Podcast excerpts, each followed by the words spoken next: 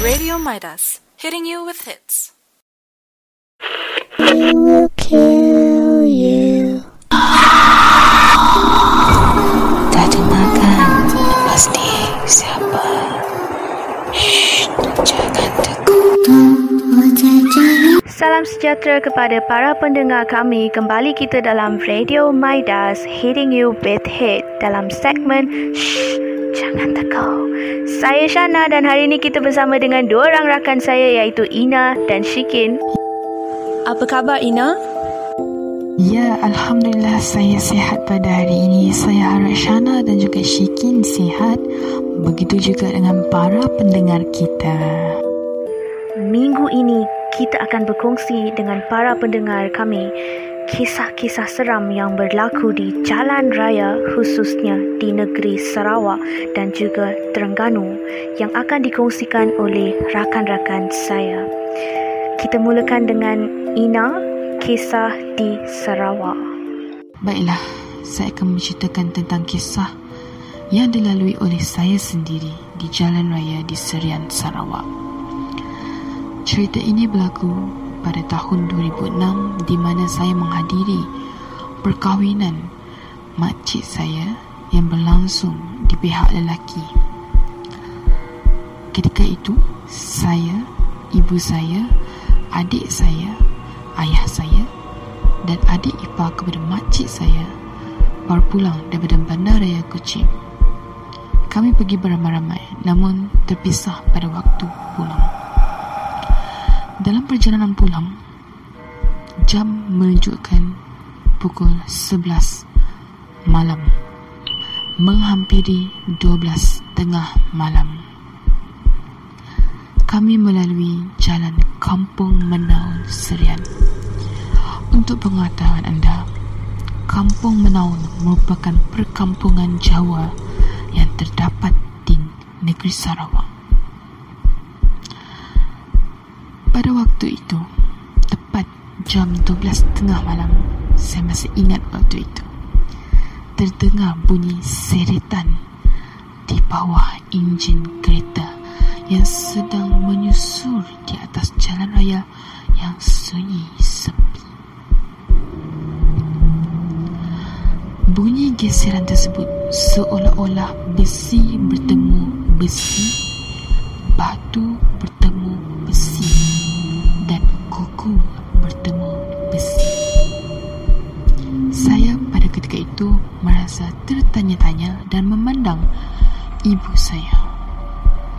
Ibu saya membuat muka yang biasa-biasa saja seolah tiada apa yang berlaku. Saya memandang adik saya. Adik saya tidur. Saya memandang ayah saya. Dia borak dengan pakcik saya. Manakala pakcik saya pula menegur bunyi tersebut. Apa benda bunyi bawah ni? Macam melanggar sesuatu je. Ibu saya cepat-cepat berkata, Ish, janganlah macam-macam. Suasana kembali senyap. Saya menoleh ke kiri saya dan saya terpandang sebuah pagoda di mana merupakan tempat bersembahyang bagi kaum Cina. Kelihatan api menyala seolah ada orang yang berada di situ. Ianya menjadi tanda tanya bagi saya. Siapa yang berada di pagoda tersebut?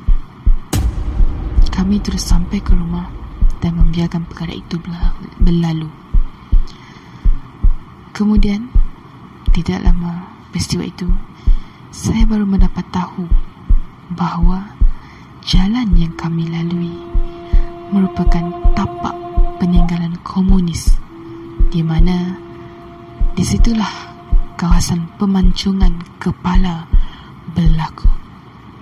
Setelah diamati, saya baru perasan terdapat satu kayu di mana kayu tersebut merupakan tempat pemancongan kepala yang ditinggalkan sehingga hari ini ianya masih ada.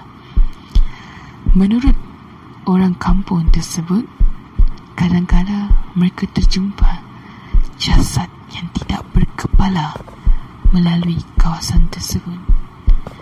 Dan kadangkala mereka melihat orang berpakaian seperti askar komunis di kawasan tersebut. Dan apa yang memuskilkan saya, mereka menceritakan terdapat sebuah surau yang dibina di kawasan tersebut. Namun, terpaksa dirubuhkan atas faktor-faktor tertentu. Tetapi, pagoda di situ tidak dapat dirubuhkan kerana ada benda yang menghalang. Lengser wangi Siramu tumake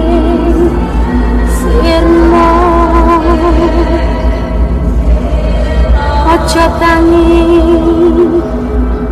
Gonu kuling Awas jomata Aku lagi bang Wingo, wingo. Setan kang tak utusi Hatyo sebarang Wojo layu Sepe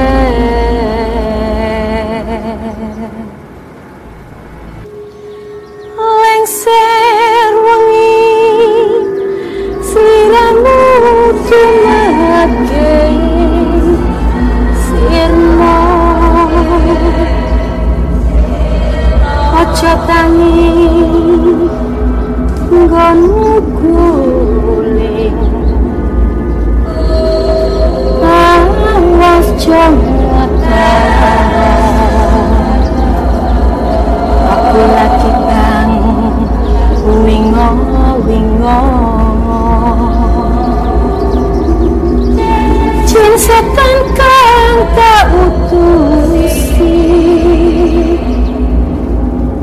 Hatyo sebarang Wojo layu. Sepe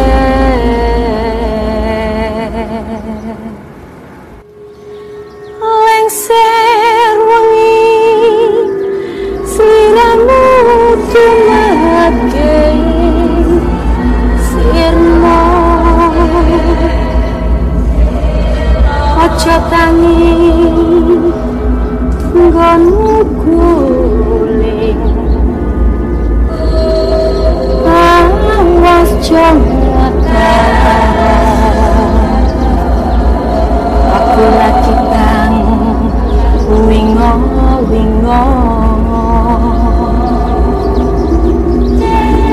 setan kang tak utusi Hatyo sebarang Wojo layu. Sepe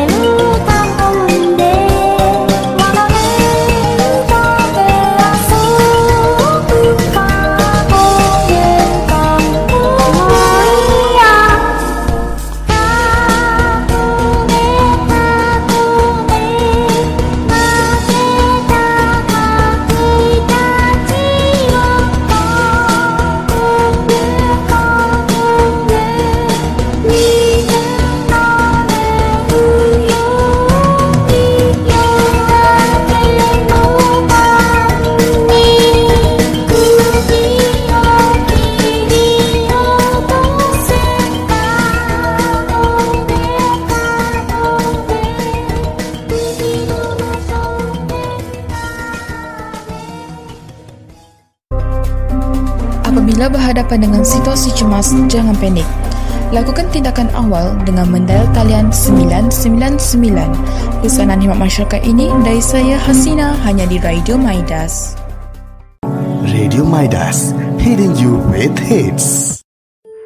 Ya, itu adalah lagu Kagumeh daripada Miku Fit Yuka. Baiklah, mari kita teruskan segmen kita pada hari ini dengan rakan kita Shikin yang ingin mengkongsikan kisah seram di Terengganu. Cerita ini saya petik daripada sebuah blog kisah seram yang diceritakan oleh pasangan suami isteri. Kisahnya bermula begini. Tepat pukul 8.45 malam, mereka pun mula bertolak dari Marang. Dan dari Marang, mereka melalui jalan dalam sehinggalah sampai keluar exit Tol Ajil. Jalan yang mereka lalui ketika itu sangatlah seram, sunyi dan keadaannya sangat gelap disebabkan lampu jalan yang sama-sama.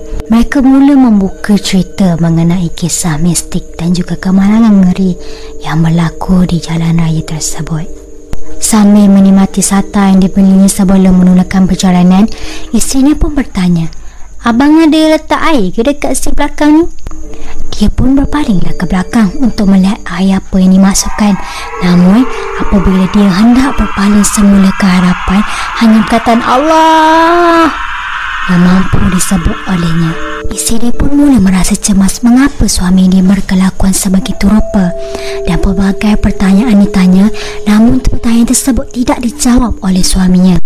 Sebenarnya ketika itu dia nampak tumpukan-tumpukan darah yang sangat banyak di atas lin kanan. Darah tersebut bagaikan lepas berlaku aksiden. Tambahan lagi, di hadapannya sedikit, dia ternampak seorang mayat. Keadaannya sangat mengerikan dengan di mana isi di tangannya sudah tiada dan hanya tinggal tulang sahaja. Dan apa yang mengerikan, kepala mayat tersebut berada di bawah divider. Malangan ngeri itu yang mengakibatkan hanya perkataan Allah sahaja yang mampu disebutnya ketika itu. Dia tidak sempat memberikan kenderaannya lalu melanggar mayat-mayat tersebut. Disebabkan terlalu takut dengan situasi yang dilihatnya, dia sempat membaca signboard yang bertulis ia berada di kilometer 333.6. Untuk menghilangkan kerisauan isterinya ketika itu, dia pun menyuruhlah isteri dia tidur. Beberapa minit selepas isterinya Lena tertidur, satu peristiwa ganjil berlaku. Tiba-tiba dia merasakan seperti ada something di bahagian tepi tingkapnya. Namun firasat di dalam hatinya kuat mengatakan itu hanya bayangan dia sahaja dan jangan toleh itu hanya bayangan dia sahaja. Jadi dia memutuskan untuk tidak toleh ke tepi dan meneruskan perjalanan. Selepas itu, dia ternampak satu cahaya sama-sama di bahagian mirror passenger seat dia. Toleh ke belakang dan dia mendapati kain tersebut terbang mengikuti dia sepanjang perjalanan. Dengan keadaan yang ketakutan, dia pun berpalinglah ke hadapan sambil mengucap panjang dan terus membangunkan isterinya daripada tidur. Tidak sampai lima minit daripada situasi yang dihadapinya, tiba-tiba dia nampak tumpukan-tumpukan darah lagi di atas jalan raya yang ketika itu sangat banyak seperti selepas berlaku kemalangan. Sepanjang perjalanan itu dia hanya nampak tumpukan darah sehingga mata dia pun hanya nampak benda yang berwarna merah dan darah itu sangatlah banyak sepanjang jalan. Dia pun terus beristighfar dan membaca surah-surah yang berkaitan. Keesokan harinya, dia pun gigih untuk Google kemalangan yang berlaku di kilometer 333 yang diingat semalam. Dan alangkah terkejutnya, Kemalangan yang dilihat semalam sebenarnya betul-betul berlaku dan ia tertulis di akhbar dan kemalangan itu sebenarnya berlaku pagi semalam. Sambil membaca akhbar itu, ia sangat terkejut dan mengucap panjang menceritakan segala pengalaman ngeri yang dihadapi sepanjang memandu semalam. Di sini ada satu peringatan ketika kita berada di tempat yang sepatutnya bukan tempat kita. Jaga mulut dan jaga apa yang kita lontarkan. Walaupun kita tidak nampak apa yang ada di sekeliling, jangan lupa dia tetap ada dan dengar apa yang kita bualkan.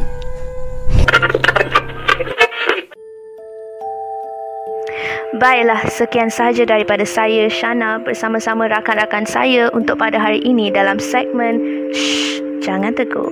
Kita akan berjumpa lagi dalam segmen lain dan berkongsi tentang kisah seram yang berlaku di hotel-hotel di negeri Johor dan Melaka pada minggu depan.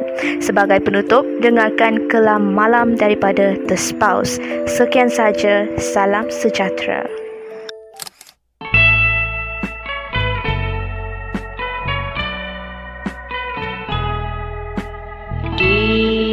Di kesunyian